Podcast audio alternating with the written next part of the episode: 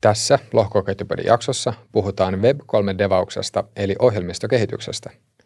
Vieraana on Juuso Roinenvirta Tracer Daosta.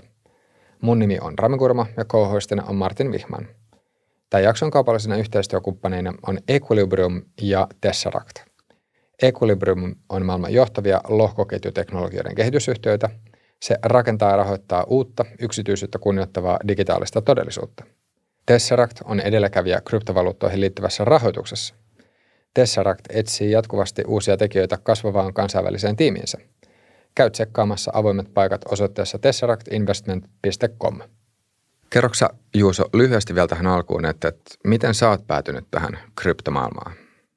Joo, tuossa vuonna 2012 tapahtui ensimmäinen bitcoinin halvingi, niin siitä, tai puolintuminen, niin siitä näin jonkun uutisen jollakin nettipalstalla ja – sitten mä päädyin tutkiskelemaan vähän enemmän, niin mikä, mikä tämä Bitcoin on. Ja sitten siinä varmaan joulukuussa 2012 siinä loppupuoliskolla aloitin mainaa eka kotikoneella, kun olin lukenut white paperit vähän tutustunut ja alkanut sille kiinnostua, että niin mikä tämä konsepti on ja miten se toimii, niin halusin nähdä sen käytännössä. Aloin sitten mainaa kotikoneella bitcoinin silloin ja sain sen 25 bitcoinia sieltä, tallensin sen turvallisesti CDlle ja CD katosi jossain vaiheessa.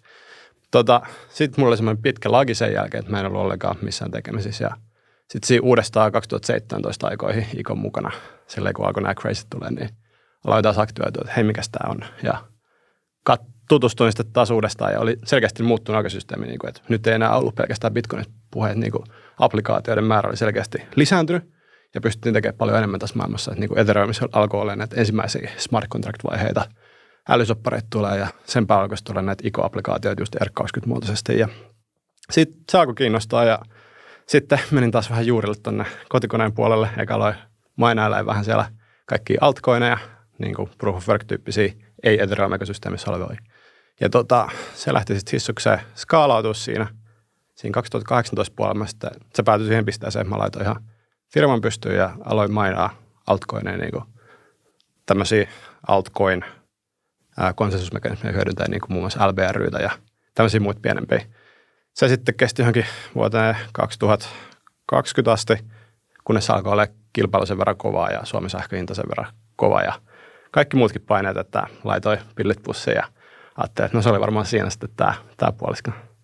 Sitten tota, mä olin yliopistossa samaaikaisesti opiskellut ää, niin kuin rahoitusta ja niin kuin kaikki hyvät kansalaiset, niin mä menin sitten rahoituksen pariin, pariin ja tota, päädyin private banking puolelle rakentaa johdannaistuotteita ja strukturoituja tuotteita joksikin aikaa ja sitten sen jälkeen siitä menin vielä Inttiin vähän vanhemmalla aikuisella ja siellä tota, oli yhdeksän kuukautta erittäin tylsää ja siinä ehti taas tutustua uudestaan tähän Ethereum-ekosysteemiin ja sitten tota, näin siellä oli linkkarissa selailet yli viimeisenä kuukautena, että mitä tässä voisi tehdä ja tota, näin yhden Tesseractin investori postin siellä, niin kuin, että haetaan työntekijöitä ja sitten mä päädyin Tesseractille siitä. Ja sitten tässä noin yhdeksän kuukautta sitten mä päädyin ihan kunnolla tähän Web3-ekosysteemiin. Mä liityin DAOon, nyt mä oon siellä niin kuin, ää, tuotejohtajana vähän päätän meidän strategista suuntaa ja kehitän meidän johdannaistuotteita. Kuullaan mielellään tuosta lisää, mutta ennen kuin mennään tarkemmin siihen, niin kerrotko vähän lisää tuosta, että siellä Private Bankin puolella, tuliko ikinä tämä keskustelu, sanotaan Ethereumista vasta, että tämä on varmaan ollut mitä 2000 17. Tämä on 2020, kun mä olin siellä. Okei, okay, tuota, niin, niin, niin. Ja silloin se ei koskaan tule sille, niin kuin ei, ei kryptot mitenkään liittynyt, ei ketään kiinnostanut. Se oli erityisesti niin kuin, Private Bankingin strukturoinnissa on sillä tosi, tosi tärkeää, että me käytetään fixed income komponentteja, niin kuin esimerkiksi erilaisia lainakomponentteja, yhdistetään niihin esimerkiksi optioita tai muita, muita johdannaistuotteita, ja niiden avulla rakennetaan portfolio, joka pystyy niin kuin, suojaamaan investorin alaside, jos tulee peeriä, mutta kuitenkin pystyy kapturoimaan upsidea. Että tämä oli niin kuin, mihin me keskityttiin. Ja siinä tämä liikkuu tosi paljon just perinteistä tekijöiden ohella, niin kuin että Goldman ja JP Morgan, että ne allekirjoitti paljon näitä soppareita ja niitä sitten paketoitiin ja myytiin eteenpäin. Joo, ja mikä olikaan se DAO, missä sä tällä hetkellä nyt oot? Joo, mä oon semmoista kuin Tracer DAO. Se on Australiassa kotoisin oleva ihan alusta alkaen tokenin muodossa menevä ja decentralisoitu uh, DA. Meillä on niin core contributorit ympäri maailmaa. Meitä on tällä hetkellä noin 30. Jokaiselta kontinentilta paitsi Antarktikselta löytyy joku. All right. Mutta hyvä. Uh, Voisi sitten mennä tähän Web3-tuotekehitykseen, mikä on siis tämän, tämän tota jakson aihe. Uh, Mutta oikeastaan sitä ennen vielä voisi pikkasen mennä, mennä vielä taaksepäin, niin kuin ylipäänsä puhuu, jos miettii tämmöistä niin kuin tuotekehitystä softapuolella, että, että mitkä niissä olisi, olisi semmoisia niin tärkeitä pääperiaatteita? Joo, sille tärkeät pääperiaatteet softakehityksessä on, tai niin kuin, tämä on se malli, mihin ollaan selkeästi tullut viimeisen parikymmentä vuoden aikana, että pyritään olla agileja, eli kehittää softaa ketterästi, joka käytännössä tarkoittaa sitä, että yritetään vähentää sitä feedback loopia, että kuinka on sulla kestää saada palautetta sun tuotteesta ja kuinka nopeasti teet siihen parannuksen. Et mitä lyhyemmäksi tuon aikavälin saa, niin sitä nopeammin sä pystyt reagoimaan siihen nykyisen stateen, business requirements ja muihin vaatimuksiin, mitä on sun softan suhteen. Ja sitä paremmin sä pystyt kehittämään sit tuotteen, joka oikeasti palvelee sitä loppukäyttäjää ja palvelee sun bisnestä ilman, että sä laitat niinku pussin päähän ja sitten lähdet kehittämään sitä johonkin ihan tyhmään suuntaan. Niinku, Tämä on mitä silleen paljon näissä waterfall-metodologioissa on käynyt, että niinku, tehdään kasa olettamuksia, lähdetään rakentaa ja sitten todetaan myöhemmin, että tämä ei toimi. Jos miettisi, niin startup-maailmassa semmoinen kuin yleisestikin aika, voisiko sanoa tämmöinen yleisesti käytössä oleva metodi. Joo, joo. Ja niin kuin, tässä just huomaa, niin kuin, että startupithan paljon helpommin pystyy olemaan agileja, koska ne ottaa ison betin, jossa hyvä mahdollisuus, tai niin kuin, huono mahdollisuus onnistuu, mutta jos se onnistuu hyvin, niin sitten se on tosi high value payoff. Niin kuin, ja tämä just ajaa siihen, niin kuin, että isommat yritykset, jotka ei pysty olemaan niin agileja kuin tämmöiset pienet organisaatiot, jotka elää sen niiden tuotteen kanssa, niin se päätyy siihen, että startuppeja yleensä just ostaa isommat firmat, koska sieltä on tullut joku tuote, mikä on heidän strategiselle tuoteportfoliolle tärkeää, niin sitten se on helpompi välillä ostaa sisään kuin kehittää kokonaan itse alusta alkaen. Joo. No, mutta sitten voisi mennä tänne Web kolme puolen tuotekehitykseen, että, että miltä, miltä se näyttää, mitkä siinä on semmoisia tärkeitä pääperiaatteita. Joo.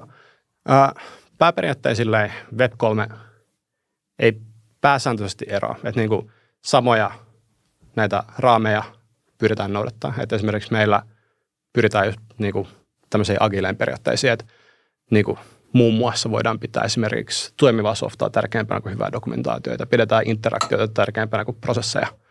Ja sitten niin kuin tämä Agile on myös formalisoitu eri muotoihin, esimerkiksi Scrumiin ja ää, XP, tämmöiseen extreme programmingiin ja kaikenlaisiin muihin konsepteihin. Että esimerkiksi meillä käytetään sitten sitten Scrumia, joka on aika yleinen tämmöinen. Itse asiassa Scrumin voisi varmaan tässä näin ja, avata. Joo, niin kuin Scrum on tämmöinen framework, joka aika, yleisesti käytetään monessa firmassa. Eli se, se on niin kuin tosi lightweight, eli se perustuu niin kuin muutaman komponenttiin. Että siinä on niin kuin tapahtumia, sitten siinä on ihmisiä ja sitten siinä on ää, tämmöisiä artifacteja, eli niin kuin palasia. Nämä tapahtumat ajaa sitä koko sykliä. Eli siinä on ensinnäkin sprintti, joka yleensä kestää viikosta, viikosta neljä viikkoa. Ja sitten sen sprinttiin kuuluu eka sprintisuunnittelu, jossa niin kuin valitaan itemeja, mitä halutaan tässä sprintissä tehdä, ja päätetään, niin kuin mikä se on se tavoite, mikä tässä sprintissä saadaan, halutaan saada aikaa. Et esimerkiksi kahden viikon tuotevälillä voidaan päättää, että me halutaan rakentaa Keeper-orakkeli, joka mahdollistaa sen, että siirretään automaattisesti tokeneita tiettyyn osoitteeseen niin kuin tietyllä syklillä. Se voi olla se tavoite. Sitten sen jälkeen päivittäin tämmöisessä niin kuin daily scrumissa käydään sitten kaikkien kanssa keskustelua, niin kuin, että miten tämä etenee, onko jotain blokkereita, mitä meidän pitää tietää, mitä meidän pitää keskustella. Ja sitten tässä sprintin lopussa katsotaan holistisesti sitä niin kuin sprint retrossa, että niin kuin miten me onnistuttiin, mitä voitaisiin tehdä paremmin, missä me epäonnistuttiin ja niin kuin muutetaan sitä meidän omaa sisäistä prosessia sen mukaan, mitä tässä uncovertaan. Ja sitten ihan lopuksi vielä yleensä on tämmöinen sprint review tapaaminen, jossa niin kuin sitten demotaan tämä tämä, tämä muutos. tätä muutosta yleensä sanotaan product incrementiksi, että meillä on semmoinen pieni palanen, joka on tämän sprint aikana saatu aikaa, ja sitten me halutaan näyttää tämä product increment meille niin kaikille stakeholderille, niin kuin perinteisissä firmoissa SEO, business-tyypit, helpdeski, kuka ikinä sitä saattaa haluta tietääkään. Ja silleen Web3-kehityksestä saattaa mennä sitä, että niin kuin, jos me laitetaan joku frontend-nappula, joka tekee jotain smart contractin kanssa, niin demotaan tämä kaikille, että kaikki voi – kertoa tästä tuotteesta heidän stakeholderille eteenpäin ja näyttää, niin kuin, että nyt täällä on tämä nappula, mitä sä pyysit ja täältä tekee tätä. Tai sitten silleen älysopparipuolella, jossa rakennetaan aika silleen komponenteista niin kuin isoja konsepteja, niin voidaan vaikka demota, että nyt kun tänne menee rahaa, niin tämä tapahtuu. Niin kuin voidaan näyttää vaikka silleen, että viime viikolla tämä teksti oli tätä, tällä viikolla tämä teksti on tätä. Että tämä on niin tämä tapahtumasykli. Sitten sitten näistä tota, Scrumissa on nämä artefaktit, jos, jos tämä product increment tuli esille. Sitten sen lisäksi on tämä product backlog, josta niin tämä product manager tai, tai tuotepäällikkö, kai suomennettuna, on vastuussa. Eli tämä on tämä koko lista siitä, mitä me halutaan koskaan tehdä. Se on sillä, että se ensimmäiset pari viikkoa, se on yleensä aika tarkkaan mietitty, niin kuin, että mitä tässä on, niin kuin tiedetään tasan, tasan tarkkaan, mitä tähän featureen menee, mitä meidän täytyy tehdä, me saadaan tämä tehty ja mitkä on ne hyväksymiskriteerit, niin kuin milloin, me, milloin me voidaan sanoa, että tämä feature on tehty. Että siellä saattaa, että kun käyttäjä klikkaa tätä nappulaa, niin tämä käy, mutta kun käyttäjä klikkaa tätä nappulaa, niin tämä ei käy. Tai jotain muita tapahtumia, jotka sille ei hyväksyy tämän tehdyksi. Uh, Sitten siellä, mitä kauemmas mennään product backlogissa, niin historiasta enemmän aikaa sellaisia isoja konsepteja, niin kuin vaikka, että me halutaan lisätä tähän tuotteeseen autoclaim functioni, joka automaattisesti siirtää tokenit käyttäjän wallettiin, tai me halutaan lisätä limit orderit tähän tuotteeseen. Tämmöisiä isoja konsepteja. Mitä lähemmäs ne sitten pääsee ylöspäin tätä product backlogia näiden sprinttien avulla, niin sitä enemmän me sitä aletaan pureutua niin mitä se oikeasti pitää sisällä.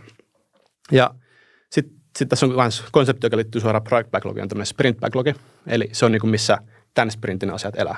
Et silloin kun meillä on tämä planning meeting, niin me valitaan sinne sprint backlogiin niin kuin asiat, mitä me voidaan kuvitella, että me saadaan aikaan tämän sprintin aikana.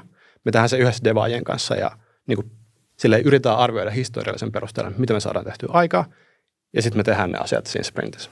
Ainakin täydellisessä maailmassa. Yleensä sieltä jää paljon asioita, mitä me ei saada aikaa ja tekemättä. Ja meidän täytyy lopuksi päättää, mitä me tehdään että niin kuin, halutaanko meidän koskea niihin vai voidaanko me nyt elää ilman näitä. Sitten nämä ihmiset, mitä tämmöisessä Scrum-tiimissä on, niin niitä on kolme. Eli on product owneri, joka on niin kuin tämä Scrum-termi product managerilla.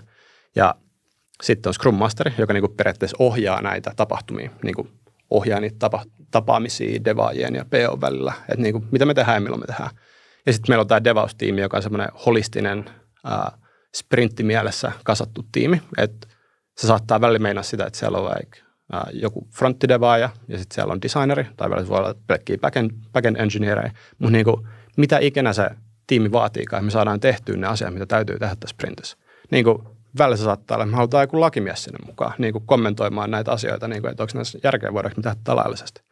Ja näistä kokonaisuuksista, kun yhdistetään nämä kolme isoa komponenttia, niin muodostuu tämmöinen niin kuin periaatteessa Scrum Framework, joka elää jokaisen yrityksen välillä tietenkin omaan muotonsa ja kehittyy ajan myötä aina paremmaksi ja tehokkaammaksi. Ja se saattaa myös erota hiukan tiimien välillä. Että niin kuin jos meillä on vaikka meidän Amerikan tiimissä kehittää Perpetual Swap-tuotetta, niin saattaa olla, että heillä ne tapaamiset on vähän erityyppisiä kuin meidän australaiset ihmiset, jotka kehittää Perpetual Boost-tuotetta. Joo, no entä sitten jos vielä miettii niitä eroja, voisiko sanoa tämmöisen web kolme maailman ja sitten taas perinteisen maailman välillä, vielä mitä tähän, tähän sitten vaikka Scrumiin tulee, niin mitä sieltä löytyisi? Mm. Uh, silleen Scrumin frameworkina on sen verran avoin ja kattava, että niin kuin sä voit muuttaa sitä niin kuin sä haluat, niin siinä ei suoraan sitä eroja. Mutta niin kuin, sitten, mistä suurimmat erot alkaa varmaan tulee esille, on tämä, että miten me kehitetään sitä softaa. Niin kuin Web 3-devaamisesta tulee nämä älysopparit aika tärkeäseen asemaan. Että niin kuin me tiedetään, niin ne on niin kuin koodipaloja, mitä laitetaan lohkojätyn päällä. Ja sitten kun ne on laittu sinne, niin ne, niitä ei enää voi ottaa pois. Ja ne funktiot, mitä siellä sisällä on, niin ne on muuttumattomia. Että ne tulee aina toimia siihen samaan tyyppiin. Se data voi muuttua, mitä ne käsittelee, mutta se niin kuin, mitä niiden funktioiden sisällä tapahtuu, ei tule koskaan muuttuu. Ja tämä tekee siitä tosi tärkeää, että me kehitetään softaa hyvien prinsiippien mukaisesti. Että niin kuin perinteisessä firmassa saattaa olla vähän sillä, että niin kuin me ollaan valmiita ottaa deck depthia, niin kuin ottaa tämmöistä, että välillä halutaan vaan puskea nopeasti joku asia läpi ja me ollaan valmis fiksaa se myöhemmin. Mutta niin kuin silloin kun me dealataan smart contractien kanssa, niin se ei ole mahdollista. Sitten kun me laitetaan jotain ulos, niin sit se myös on siellä ulkona ja se tulee olla se aina. Niin tämän perusteella se prosessi, miten me hyväksytään joku tietty smart contracti julkaistava kelpoiseksi, niin se on paljon, paljon tarkempi. Että niin kuin jokainen, jos lähdetään ihan niin kuin sieltä pohjalta, niin kuin jokainen PR, jokainen rivi, mitä muutetaan koodiin, niin esimerkiksi meillä silleen, vähintään kahden ihmisen pitää katsoa sitä PR, niin kuin muutospyyntöä, ennen kuin se menee läpi ja miettii sitä, niin kuin, mitä voi vaikuttaa. Ja sitten silleen, jos katsotaan näitä isompia niin me tehdään sisäistestausta, niin kuin meillä on tietenkin automaatiotestaukset ja muut niin regressiotestausta ja niin kuin tämmöisiä automaattisia työkaluja, jotka varmistaa, että toimiko tämä kokonaisuudessa ja onko siellä jotain asioita, miten pitäisi toimia, mutta ei toimikaan. Ja näitä automaattisten testausten lisäksi me joudutaan tietenkin katsoa sitä niin kuin tiiminä. Me, sekä meidän deva että meidän bisneshenkilöt katsoo aina meidän koodia, niin kuin, että onko tässä jotain, mikä ei tee logiikkaa. Koska niin kuin suurin osa smart contract-vioista ei, tai no, tämä tämä nyt ei perustu faktoihin, mutta ainakin mun oma anekdootallinen fiilis, että niin kuin suuri osa smart contract-vioista ei perustu siihen, että siellä on mikään koodausvirhe, vaan siellä on logiikkavirhe. Että esimerkiksi niin kuin flash loan toimii, koska siellä ei mietitä tätä edge casea. niin sen takia me pyydetään kaikki niin kuin meidän tiimistä aina katsoa koodia. Vaikka ne ei ymmärrä koodia, niin sitten yritetään selittää silleen niin kuin, Itse asiassa tuossa voisi avata vielä tämä Flash Long Casein Joo, joo. Esim, niin kuin vielä käytännössä, että minkä, minkä takia se toimii tai mikä, mikä siinä niin kuin on varsinaisesti ollut se ongelma. Joo, Flash Loan Case toimii, tai se, se perusperiaate on se, niin kuin, että saatat lainan, joka kestää yhden lohkon verran, eli yhden ajanhetken verran periaatteessa, ja sä maksat sen takaisin sen saman ajanhetken puitteissa. Ja mitä tämä voi ajaa aika monessa protokollassa, tai on selkeästi ajanutkin, on semmoista tilannetta, missä siellä älysopimuksen sisällä tapahtuu joku muutos, mitä ei uskottu olevan mahdollista, koska me ei varauduttu siihen, että jotain tapahtuu saman blogin sisällä. Että niin jos mä vaikka laitan tosi paljon rahaa sisään johonkin kontraktiin, niin se saattaa olettaa, että siellä on tapahtunut joku niin kuin muutos siinä koko järjestelmässä, joka antaa jonkun toisen ää, niin kuin, ää, tämmöisen behaviorin ää, tapahtuu. Että jos mä laitan vaikka johonkin protokollaan miljoona edestä jotain tokenia, niin sitten jonkun toisen tokenin arvo saattaa laskea, sitten mä pystynkin vetämään ne pois ja teen sitten profittia. Että niin kuin nämä flash loan attack vektorit, niin niitä on, niitä on useampia, ja se riippuu ihan protokollasta, niin kuin, miten ne käytännössä tullaan realisoimaan. Mutta onko, äh, tai sanoisitko että nyt tuon myötä sitten, että kun toi on huomattu, että tämmöinen on mahdollista, niin nyt sitten tulevaisuudessa kaikki pyrkii etukäteen jotenkin miettimään, että Joo. miten näitä voi sitten suojautua. ehdottomasti. Niin kuin sillai, tässä on selkeästi myötä tullut parempia niin kuin best practices, että kaikki tietää, että on asioita, mitä täytyy ottaa huomioon. Ja se tulee koko ajan kehittyä. Et niin kuin, sehän on omalla tavallaan Black Hatien ja Devaajien välistä taistoa koko ajan. Että niin kuin Black Hatit kehittää koko ajan sofistikoituneempia tekniikoita, millä pystyttäisiin ottaa rahaa jostain ja hyödyntää sitä protokollaa tai siellä olevia varoja. Ja Devaajat pyrkii näitä koko ajan tietenkin estämään. Ja, joo. Olisitko vähän halunnut vielä avata, että tämä oli mun mielestä erittäin hyvä pointti, että paljon puhutaan vain yleisesti näistä häkeistä, mitä tuolla kryptomaailmassa tapahtuu, ja ne on todella suuria ja näin poispäin, mutta siinä on selvä ero sen kanssa, että onko siellä oikeasti joku bugi, koodi, pätkä, joka on virheellinen, jota joku jollain tavalla hyödyntää, vai sitten, että yksinkertaisesti koko applikaation toimintalogiikka on virheellinen, jota joku pystyy sitten hyödyntämään. Joo, ja tuossa tota, äh, on silleen, kannat siinä on muutamia eroavaisuuksia. Että niin kuin, jos meillä on näitä bukeja, niin ne jää aika helposti kaikki, kaikki automatisoituja testeihin kiinni. Niin kuin, koska meillä on definattu tämä logiikka, meidän testit testaa sen, että päteekö tämä. Että jos me muutetaan tätä parametria, niin muuttuuko nämä asiat. Ne jää helpostikin automaattisen testauksiin. Että tässä niin tulee tämä ihmisten arvo testauksessa. Ja esimerkiksi mitä me tehdään, niin meillä on eka tämä sisäinen tiimi katsoa, sitten sen jälkeen me laitetaan se testnettiin, testaillaan, että toimiiko se, yritetään rikkoa se itse, ja sitten vielä annetaan se auditoreille kylläkin kolmannelle, osapuolelle katsottavaksi uusilla silmillä, niin kuin, että onko tässä jotain isoja virheitä loogisesti. Ja siinä toivottavasti jää yleensä nämä mahdolliset loogiset virheet kiinni. Mutta tota, sekään ei ole täysin varmaa aina, että tähän riittyy varmaan tämä yksi, yksi suurimmista riskeistä just niin kuin smart contract devauksessa, että, että kun me shipataan jotain uutta, niin siinä on aina mahdollisuus, että siellä on jotain, mitä me ollaan huomattu. Mutta mitä kauemmin me devataan ja mitä kauemmin me kehitetään näitä, näitä erinäköisiä prinsiippejä niin kuin, ja best practiceja kaiken ympärille, niin sitä pienemmäksi tuo riski tulee koko ajan tulemaan. Et niin kuin esimerkiksi Open Zeppelin ja muut on ollut ihan johtuvassa asemassa tuomassa esimerkiksi niin kuin esimerkiksi R20-kontraktissa tämmöisiä valmiita template-muotoja, mitkä on todettu toimiviksi ja todettu käyttäväksi. Ja sitten tästä tulee myös tämä linssiefekti käyttöön, että mitä kauemmin joku on ollut ulkona, niin se todennäköisempää on, että sitä ei tulla rikkomaan, koska se on saanut niin monta silmäparia, se on saanut niin monta häkkäriä luokseen, että sitten jossain vaiheessa varmaan tulee piste, että voidaan todeta, että tätä ei pysty häkkäämään. Niin kuin on varmaan käynyt esimerkiksi AVV 1 V2 kontraktien ja Uniswapin kontraktien kanssa jo tässä vaiheessa toistaiseksi ainakin se 10 jardia vielä tälleen siellä. Joo, se olisi tosi kiusallista, se katoisi. kyllä, kyllä, mutta sitten taas kun sä viittasit näihin auditoreihin, nämä kolmannet osapuolet, joille maksetaan ihan järjettömiä summia siitä, että ne katsoo sen koodin läpi ja antaa tietyllä tavalla sen oman hyväksyntänsä sille, niin löytyy sitä paljon esimerkkejä myös siitä, että niin kuin, no Open Zeppelinit ja ja muut on kattoen läpi, mutta sitten kumminkin tapahtuu jotain jotain siellä, niin onko se yleensä sitten, että se logiikka applikaation taustalla on virheellinen vai jonkunnäköistä markkinamanipulaatio mahdollisesti? Ää, no se saattaa olla vähän kumpaakin. Se saattaa myös olla niin kuin, aika usein me katsotaan, että jos sun protokolla on auditoitu, niin se on niin kuin green stamp, että okei, okay, good to go, ei riskejä. Mutta niin tämä ei todellakaan se case, koska sä voit palkkaa auditorin tekemään jotain tiettyä funktiota. Ne ei välttämättä katso sitä kokonaisuutena tai katso sitä suhteessa johonkin muuhun. Mutta tämä niin luo semmoisen false sense of security jossain määrin. Että et niin okei, okay, teillä on Sigma Prime auditti, hyvä. Ja niin kuin mitä se käytännössä meinaa, niin se eroaa tosi paljon kontraktien välillä. Niin kuin toi on vähän haastava kysymys, että niin kuin, niin. niin. Ehkä tähän voisi myös heittää semmoisen kysymyksen, että, että jos joku, joku näkee netissä nyt uuden kryptoprojektin ja sitten siellä on joku leima, että tämä on nyt tämän ja tämän tähän mm. auditoima, niin tarkoittaako se välttämättä sitten yhtään mitään? Välillä joo ehkä. Tota, Uh, ehkä tämän olisi voinut kysyä niin päin, että, että onko mahdollista, että vaikka olisi jonkun, joku tämmöinen auditointileima, niin, niin silti on mahdollista, että se voi olla ihan siis melkein täys huijaus. Joo, joo ehdottomasti voisi olla. Niin kuin, eihän, tästä on myös, niin kuin, jos joku projekti laittaa niin itselleen leima, että okei, me on Sigma Prime auditit vaikka, niin käy katsoa aika Sigma Prime, että onko ne oikeasti auditoinnissa. Niin kuin, tämä on tämä ensimmäinen, siinä saattaa olla jotain mental games tai mitä tahansa, kaikenlaisia huijaksia. Ja vaikka se olisi joku forgattu koodi, joka on oikeasti auditoitu, niin saattaa ne muuttaa jotain parametria, että niin kuin vaikka adminilla on oikeus vetää kaikki rahat sieltä. Että esimerkiksi silleen Jones DAOssa on jotain miljoonia tällä hetkellä. Se on ihan täysin flawless koodi, ainakin tähän mennessä ollut, mutta siellä on admin oikeus vetää kaikki rahat pois. Niin kuin se on vain, miten se protokolla toimii. Että sitten pitää alkaa silleen vähän mietiskelee, mitä nämä mahdolliset riskivektorit on. Tai esimerkiksi Maple Finance, joka perustuu, että siellä on uncollateralized lending, että niin kuin ei tarvitse postaa, ei tarvitse laittaa sitä rahaa sisään, minkä sä lainaat sieltä pois. Että niin sitten voi miettiä, että mitkä ne mahdolliset riskit on tässä, ja ne ei todellakaan liity aina sopimuksiin. Että ne saattaa olla hyvinkin sen ulkopuolella olevia riskejä. Mikä voisi olla riski siinä, että sä voit lainaa ilman vakuuksia? Hmm. Hmm. Hmm. Hmm. ei tule mitään mieleen.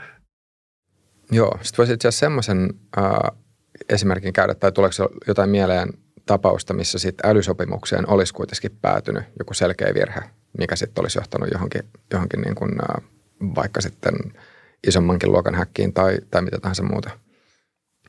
Mm, mä en ole silleen kauheasti tutustunut koodilevelillä noihin häkkäihin, mutta mä voin ainakin omasta kokemuksesta sanoa se, että me viime viikolla launchattiin meidän Perpetual Plus V2, ja se oli kolme kertaa auditoitu muun muassa Sigma Prime ja sitten siellä oli käynyt myös tämmöinen Code for Arena, jos, jos tulee niin tuhansia ihmisiä katsoa sun koodiin ja arvioi sitä. Mutta sinne oli päässyt pieni bugi sisään, joka ei sinänsä vaikuta mihinkään niin kuin rahavirtoihin tai rahojen turvallisuuteen. Mutta me shipattiin tämä koodi, koska niin kuin, meillä oli kaikki olettamista uskoa, että se on kaikki ihan fine. Mutta sitten noin kolme päivää sisään tähän shippaukseen, niin tota, meidän nämä enemmän financial savvy tota, yhteisön henkilöt alkoi point outtaa, että kun meillä on tämmöinen sopimus, joka ottaa viimeisen kahdeksan tunnin simple moving average price, eli se niin kuin ottaa viimeiset tunnin, tunnin välein ottaa price pointin, että niin mikä on hinta ollut jossain tietyssä orakkelissa, niin se ottaa tämän ja ottaa niistä keskiarvon.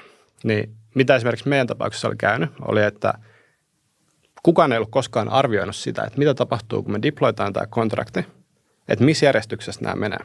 Ja silloin oli vaikutus siihen, että niin kuin, koska tämä deployment-järjestys oli eri kuin ehkä oli oletettu, tai jos kukaan oli koskaan olettanutkaan siitä mitään, niin sen sijaan, että se ottaa viimeiset kahdeksan tuntia sen historian, niin se ottaakin 16 tuntia historiaa, joka muuttaa hiukan sitä niin kuin hintaa, minkä perusteella me lasketaan tämä tämmöisen niin kuin johdannaissopimuksen arvonmuutos.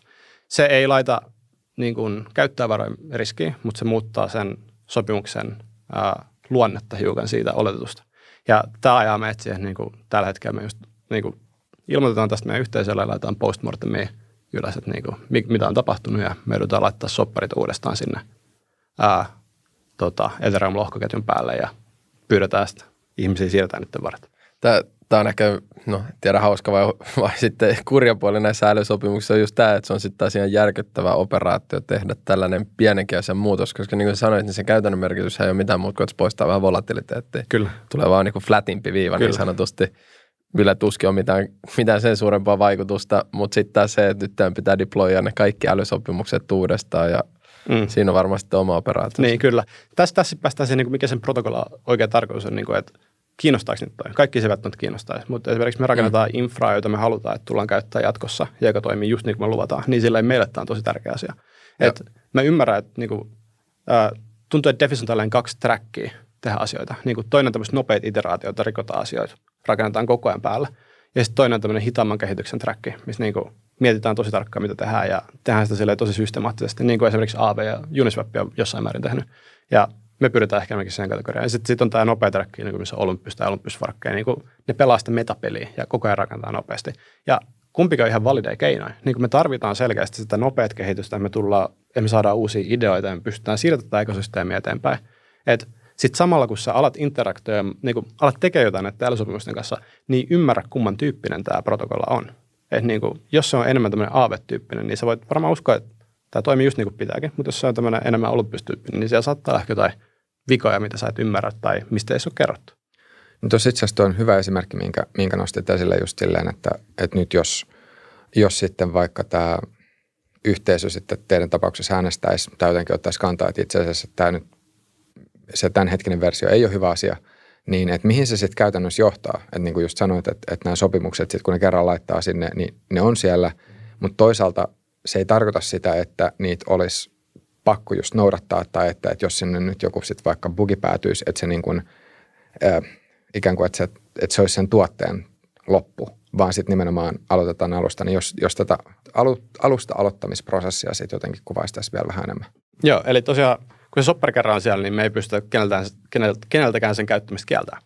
Et jos sä haluat käyttää sitä, niin fine. Uh, mitä me tullaan tekemään on, että me esimerkiksi lopetetaan keeper-maksujen maksaminen, eli nämä sopimukset ei enää päivitä. Esimerkiksi nämä kaksi sopparia, mitkä nyt on siellä, niin ne tunnin välein tekee tämmöisen funktio, joka siirtää rahaa kahden puolin välillä.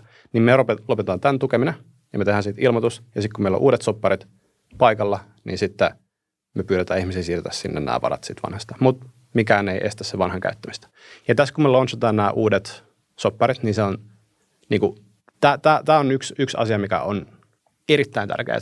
Erittäin tärkeää kaikissa DeFi-protokollissa. Niin kuin, sä, niin kuin, yleisesti ottaen Defissä me pyritään pääsemään pois operationaalisista prosesseista, niin kuin, että siirretään pankkifunktioita älysoppariin ja näin edespäin. Mutta mikä on tosi tosi tärkeää on, että jos tulee joku hätätilanne, missä vaikka asiakasvarat on riskissä tai muuta, niin että teillä on operationaaliset prosessit paikalla siihen, että pystytte ilmoittaa teidän yhteisölle ja niille, kenen rahat siellä on, että tämä on havaittu. Ja että pystytte nopeasti reagoimaan siihen ja ilmoittaa, mitä actioneita sen loppukäyttäjän täytyy tehdä. Et meidän tapauksessa tämä onneksi ei niin pysty johtamaan mihinkään asiakasvarojen häviämiseen itsessään, mutta niin kuin meilläkin on sitä varten operationaaliset tavoitteet ja niin kuin koko ajan on joku pager dutyssä sillä valmiina ottaa puhelun vastaan, että niin kuin, hei, meidän alerting system on havainnut tämän bugin, nyt täytyy nämä asiat tehdä. Ja se saattaa johtaa muun muassa se, että me niin ilmoitetaan Twitterissä, Discordissa, laitetaan sähköpostiin niille, jotka me tiedetään, laitetaan Telegramissa viestiä kaikille meidän liquidity Fronttiin menee automaattisesti ilmoitus, että hei, tässä on vikaa. Niin kuin tämmöistä erästä, ne pitää olla kohdillaan. No sitten voisi vielä muista, muita tämmöisiä eroja vielä Web 3 ja tämmöisen normituotekehityksen välillä nostaa Joo. esille. Joo, totta kai. Ää, yksi näistä lähemmistä on varmaan just toi, niin kuin, yhteisö on tosi lähellä Web 3. Se on hyvä ja huono asia. Siinä määrin niin kuin, kuka tahansa, joka on tuotehallinnosta niin kuin product manager, niin ne tietää, että kuuntelee, kuuntelee asiakkaita, koska sieltä tulee niin feedback siihen, mitä pitäisi rakentaa. Mutta samaan aikaan älä kuuntele asiakkaita, koska ne ei oikeastaan tiedä, mitä ne haluaa. Niin kuin niillä saattaa olla ideoita johonkin immediate features, niin kuin, että me halutaan tämä nappula tänne. Okei, okay, siinä voi olla jotain logiikkaa. Mutta ne ei välttämättä ymmärrä sitä koko skouppia ja sitä kontekstia, missä me rakennetaan tuotetta ja niitä niin kuin tavoitteita, mitä, mitä meillä on tällä tuotteella. Niin se on hyvä, että me saadaan, meidän tosi helppo saada palautetta just yhteisöltä. Mutta siellä on myös tosi, tosi paljon niin tämmöistä melua ja meteliä, joka ei mitenkään liity siihen tuotteeseen tai tuotteen kehittämiseen, vaan ehkä johonkin ymmärtämiseen siitä.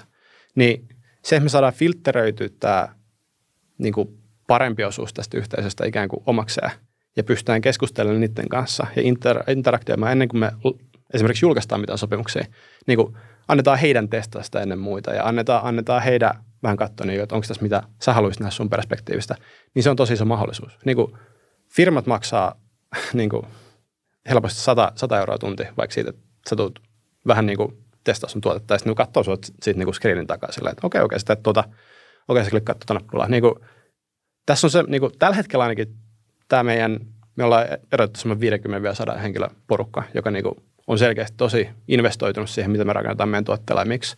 Niin he tulee mielellään ilmaiseksi näyttää meille, kun he käyttää tuotetta ja puhua siitä. Niin silleen tämä on meille tosi tosi iso mahdollisuus kehittää myös parempia tuotteita tulevaisuudessa.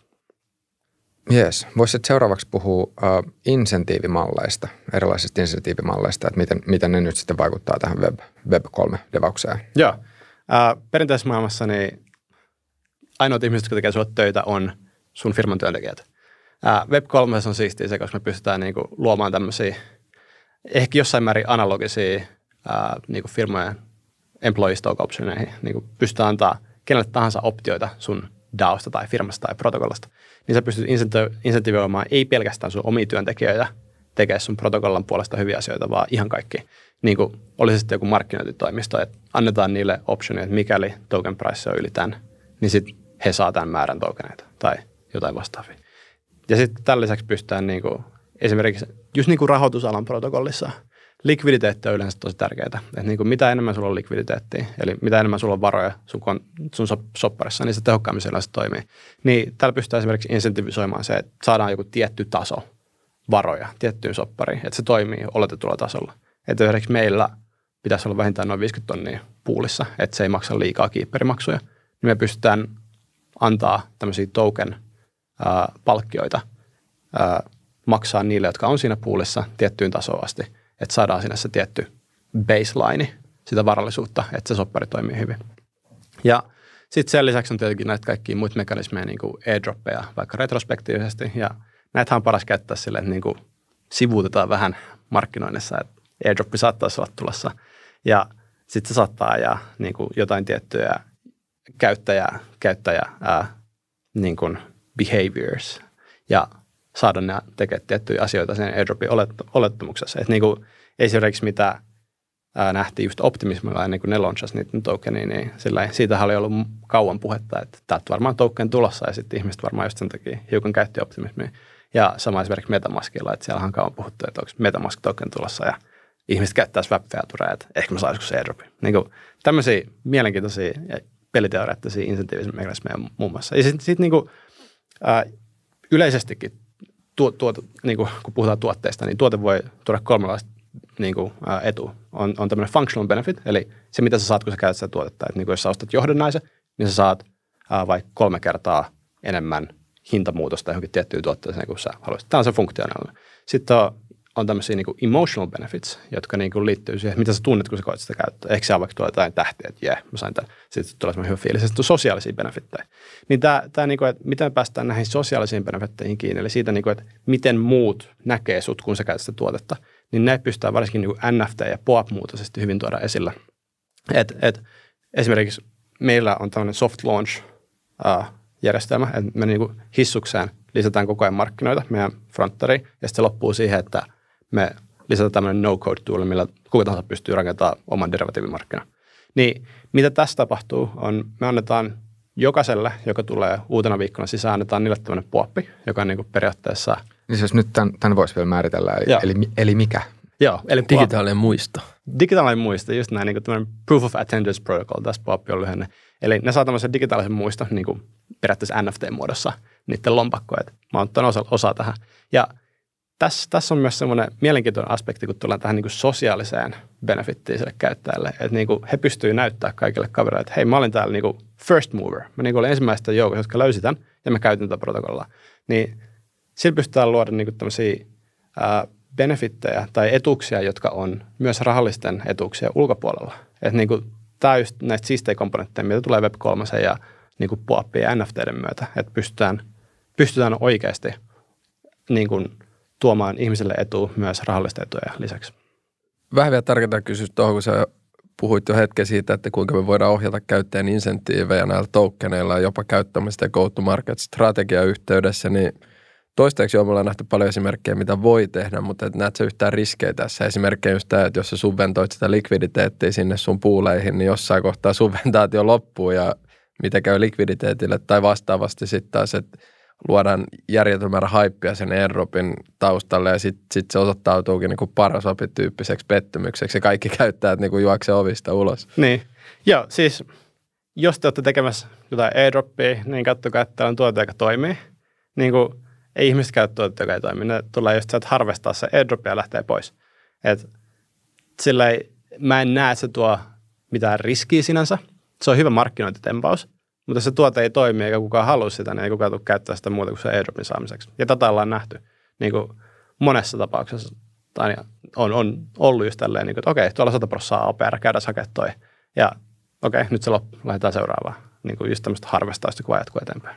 Niin, no niinhän se vähän oli se yield farming tota, kesä, kun kaikki hyppäsi Kyllä. seuraavasta vihanne, vihannespoletista seuraavaan. Kyllä. Sitten kun kaikki ruo, ruuat ja eläimet oli käytetty, sitten kaikki että no mitäs nyt Niin. seuraavaksi. Niin, ja sitten usein voidaan miettiä, niin kuin, että kuka tämän maksaa.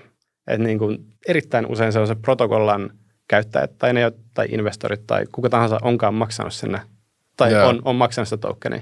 Että haluuks ne ottaa sitä tappioa siitä? Ei yleensä. Että niin kuin, silloin kannattaa oikeasti vaan näitä silleen miettiä tosissaan jokaisen stakeholderin kanssa, että halutaanko me tehdä tätä, että onko siinä mitään järkeä. Ja tästä oli mun mielestä hyvä sanonta olemassa, if you don't know where the yield comes, comes from, you are the yield. Mm. Ja jos sä et tiedä, mistä korko syntyy, niin silloin todennäköisesti sä oot. Kyllä, ja, ja tämä, on niin Web 3-malli tähän, että jos sä et tiedä, mistä tämä firma saa rahaa, niin se on sun data, mitä ne myy. Ja, just näin. Joo. Tämä on tämä Web 3-versio tästä Kyllä. samasta. Kyllä. Äh, Voisi sitten seuraavaksi mennä bisnesmalleihin vielä, jos jälleen kerran niin näitä eroja tässä Web3-maailman ja perinteisen maailman välillä ja, ja nimenomaan niin tuotekehityksen näkökulmasta. Mm, mm. Äh, businessmalleja, äh, tässä päästään helposti niin monetisointikysymykseen, että niin kuin perinteiset firmathan, ne yleensä myy jonkun tuotteen ja saa siitä rahaa, tai myy dataa eteenpäin ja saa siitä rahaa.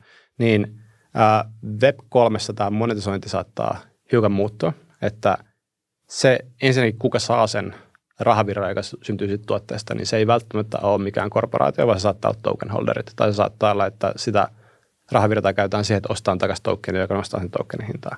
Et silloin kun lähdetään miettimään sitä, kuka saa nämä rahavirrat, niin se myös vaikuttaa siihen, niin kuin mikä se bisnesmalli on. Et niin kuin on, on paljon, tai tuntuu ainakin olevan paljon tämmöisiä yrityksiä, jotka ei tasan tarkkaan tiedä, ketä ne hakee käyttäjäksi, ja, tai että minne ne on laittamassa rahaa. Ja ne vaan yrittää niin saada paljon market sharea ilman mitään tiettyä bisnesmallia. Tämä, tämä on toiminut nyt hyvin, koska meillä on ollut paljon VC-kierroksia, rahaa on paljon ja kokeillaan vaan mikä jää kattoonkin. Mutta niin kun se perusbisnesperiaate, että miten joku protokolla rakentaminen muodostuu, niin se ei mitenkään eroa normibisneksestä. Et niin sulla täytyy olla joku käyttäjäongelma, jonka sä haluat ratkoa tietyssä kontekstissa tiet- tiettyjen tavoitteiden puitteissa, ja sä rakennat tuotteen sen ympärillä. Mutta mikä on ollut mielenkiintoista niin just tässä DAO-mallissa, missä pystytään sosialisoimaan näitä ää, tappioita ja sosialisoimaan myös sit, niin kuin devaajien tukemista, niin on se, että me pystytään tekemään erinäköisiä kokeiluja, mitkä eivät nyt johda mihinkään, mutta se saattaa olla tosi tärkeää meidän pitkäaikaisen ää, inventoinnin kannalta. Ja varsinkin näiden niin appien maailmassa, niin se on suhteellisen helppo löytää nämä ansaintalogiikat, että jos jengi käyttää Joo. protokollaa, se, se generoi protocol fees ja sitten taas ne voidaan jollain tavalla uudelleen kanavoida takaisin token holder ja hyvin tällainen tyypillinen niin kuin osakeyhtiö, joka jakaa osinkoa tyyppinen malli. Mutta sitten taas tämmöisen enemmän niin kuin julkisten protokollia ja yleisten niin kuin hyödykkeitä vastaavien kehittäminen on ollut huomattavasti vaikeampaa. Oletko miettinyt yhtään, että miten siinä voisi löytää uudenlaisia ansaintalogiikkoja? Koska siis Mm. kaikkihan käyttävät Ethereum-protokollaa ja kaikkea fiksummat kehittäjät yrittävät ratkaista Ethereumin ongelmia, mutta sitten tässä voit tehdä 10-100 kertaa enemmän fyrkkaa launchaamalla vaan jonkun oman kolikos. Mm. Niinpä. Ää, tässä varmaan päästään tähän memetiikkaan, mistä puhutaan jonkun verran, niin kuin, että ihmiset näkee arvoa eri asioilla. On, on infralla, infra mahdollistaa tiettyjä asioiden tekemisen, ja sen täytyy tietenkin jossain määrin kapturea sitä, sitä arvoa, minkä se tekee. Niin kuin esimerkiksi HTTPS-protokolla tai HTTP-protokolla tai TCP/IP, niin eihän ne, ne, ne, ei, ne ei saa kauheasti mitään arvoa siitä. Ne on, kaikki käyttää niitä päivittäin, kukaan ei koskaan mieti niitä. Ethereum tulee ehkä jossain määrin näkemään saman kohtalon, samoin kuin kaikki muut älykköset ja L2, mitä laukastaan. Et niin kuin, silloin kun mietitään tätä ihan sitä pohjapohjainfraa, niin täytyy miettiä, että tehdäänkö me tästä just tämmöinen public good, joka on kaikkien saatavilla ilmaiseksi, ja, tai silleen no profit tyyppisesti, vai halutaanko me tehdä tässä bisnesmalli? Joo, ähm, no sitten avoimen lähdekoodin merkitys. Joo. Sitä ehkä voisi myös tarkastella vähän. Joo, tämä DAPit ja Web3-protokollat usein tuntuu tykkäävän siitä, että ne postaa niiden lähdekoodi ensinnäkin saataville GitHubiin ja sitten mahdollisesti esimerkiksi varmistaa niiden Solidity-koodin Arbiscannissa tai Etherscannissa sillä, että kuka tahansa pystyy suoraan tekemään toimintoja sen älysopimuksen kanssa niin kuin tämmöisen toisen työkalun avulla, joka ei ole niiden oma nettisivu. Niin ää, avoin lähdekoodi siinä määrin, että se on kaikkien luettavissa ja kaikkien tarkistettavissa on tosi tärkeää, koska se mahdollistaa sen, että kuka tahansa pystyy ymmärtämään sen logiikan, joka tarkoittaa myös, että kuka tahansa pystyy rakentamaan sen päälle. Et jos sulla on joku aave, ja sä haluat rakentaa joku uuden protokollan, joka hyödyntää sitä, niin sä voit tehdä niin, koska sä pystyt evaluoimaan, miten Aave toimii, ilman että se lukisikaan niiden doksessa. Ja sitten jos tulee tär, niin kuin esimerkiksi me huomataan, että tämä on kyssäri, mitä ihmiset kysyy paljon, ja ne on todennut, että tämä on asia, mitä voidaan tehdä, niin sitten avoimen lähdekoodin avulla pystytään insentivisoimaan kuka tahansa kirjoittamaan siitä docspeksit tälle tietylle henkilölle tai tietylle yhteisölle. Sitten avoimessa lähdekoodissa on myös se, että jos on oikeasti niin copylefti, että niin kuin sulle, ei ole, sulle ei ole copyright-oikeutta sen koodiin, vaan sä annat sen avoimesti kaikkien käyttöön. Tämä on malli, niin kuin esimerkiksi mitä GMX on tehnyt. Ne on tämmöinen Perpetual Swap-protokolla. Niin heidän koodi olisi kenenkään tahansa kopioitavassa ilmaiseksi. Niin mä pidän erittäin todennäköisenä, että joku tulee jossain vaiheessa kopioimaan sen ja, ja, ja käyttämään heidän koodinsa. Eli tekee näin sanotun vampire attackin, mitä esimerkiksi SushiSwap teki aikoinaan Uniswapille. Eli kopioi sen koodin, laittaa jonkun token insentiivin siihen, että siirretään käyttöä tähän uuteen protokollaan, siellä on alhaisemmat kulut ja kaikki alkaa käyttää sitä. Että tämä on iso bisnesriski niille, jotka kehittää näitä uh, web 3 appeja että jos sä jätät se open sourceiksi, niin minkä takia? Selkeästi sä et ole tekemässä pitkän aikavälin bisnestä, tai sitten sulla on joku uh, tämmöinen vahva tuntemus, että sä haluat luoda avointa, avointa koodia, joka on myös ihan fine. Mutta niin pitää ymmärtää, että avoimen lähdekoodilla on puolensa se mahdollistaa just tämän, että kuka tahansa pystyy rakentamaan sen päälle, kuka tahansa pystyy hyödyntämään sitä koodia, mutta se myös mahdollistaa sen, että jos sä et olekaan niin hyvä deva enää kahden vuoden kuluttua, niin sun protokolla saattaa olla merkityksensä, niin kuin, että sillä ei mitään tarkoitusta. Jees, no mutta jos vielä pistäisi tämmöisen lyhyen yhteenvedon tähän loppuun vielä tästä Web 3 kehittämisestä, että pähkinänkuoresta tärkeimmät asiat. Pähkinänkuoresta tärkeimmät asiat Web 3 kehittämisessä – seuratkaa sellaista konseptia, joka antaa teidän iteroida tosi nopeasti, huomaa teidän virheet nopeasti ja pitäkää huolta, että teidän, teidän devaajat on tyytyväisiä ja että kuuntelette sitä, mitä oikeasti tarvitaan. Ja Web3-kontekstissa myös pitäkää huolta siitä, että teidän tuotteille on tarvetta, ettekä te tee vasta sen takia, koska teillä on paljon rahoitusta. Noilla pääsee varmaan aika pitkälle. All right, mutta Juosa, hei, kiitoksia vierailusta. Kiitos paljon. Ja kiitos kaikille katsojille ja kuulijoille. Jos tykkäsit jaksosta, pistä peukkua ja ota kanava tilaukseen. Kiitos myös meidän kaupallisille yhteistyökumppaneille Equilibriumille ja Tesseractille. Equilibrium rakentaa ja rahoittaa infrastruktuuria uutta, yksityisyyttä kunnioittavaa digitaalista todellisuutta varten. Liity mukaan hajautettuun tiimiin rakentamaan ihmiskunnalle tasa-arvoista ja turvallista tulevaisuutta. Mukaan hakemaan pääset osoitteessa equilibrium.co. Tesseract on globaali edelläkävijä kryptovaluuttoihin liittyvässä rahoituksessa – Tesseract etsii jatkuvasti uusia tekijöitä kasvavaan kansainväliseen tiimiinsä. Käy tsekkaamassa avoimet paikat osoitteessa tesseractinvestment.com. Kummatkin linkit löytyy jakson deskistä. Ja me kuullaan ja nähdään taas ensi jaksossa.